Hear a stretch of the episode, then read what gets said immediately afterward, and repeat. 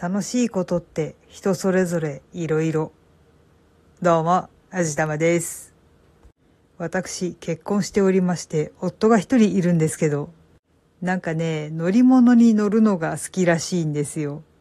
主にバスとか電車とかが好きみたいなんですけど、普段そのあたりのものに乗るっていうと、まあそうだな。歩いていくにはだいぶ辛いところ、どこか遠いところに出かけるときに乗るっていう感じでしょうか。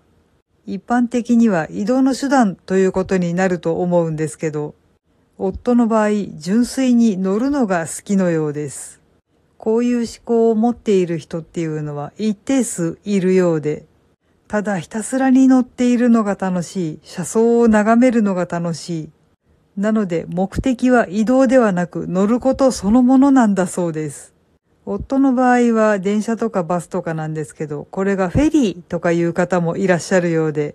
YouTube とかを見ているとその手の動画がたくさん出てきます。これ私的に面白いなーって思うのは、見た感じとても長距離を移動する旅行なんですよ。でも客観的に考えてその長距離の移動いくらでも短縮する術はあるわけなんです。新幹線に乗ったり飛行機に乗ったりもっとショートカットできる路線を選んで乗ったりいくらでも時短はできるわけなんですよ。でもそれをしないむしろどれだけ時間がかかるかどれだけ長いことその乗り物に乗っていられるかという道を選ぶわけなんですよ。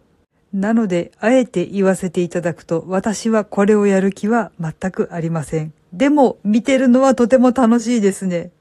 この時間帯のこの電車に乗ると車窓がとても綺麗とか、一日に一往復しか走ってない。だからこのタイミングでないと乗れない電車に乗ってみるとか、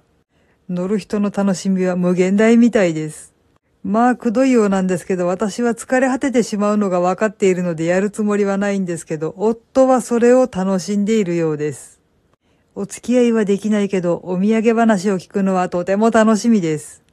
というわけで、夫は1年に1回か2回、そういう電車とかバス旅を楽しむ人だったりします。